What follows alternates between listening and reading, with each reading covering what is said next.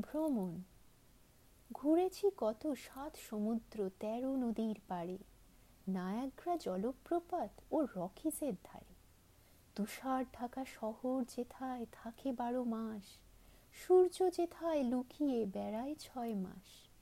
হেমন্ত এসে রং ছড়ায় যেথায় গাছে গাছে, সেইখানেতেই রেকুন দেখা যায় মাঝে মাঝে।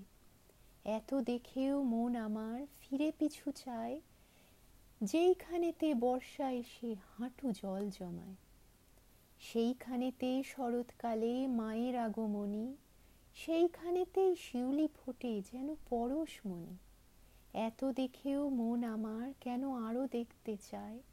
এই জীবনে যা হলো না দেখা যেন পরের জন্মে হয়।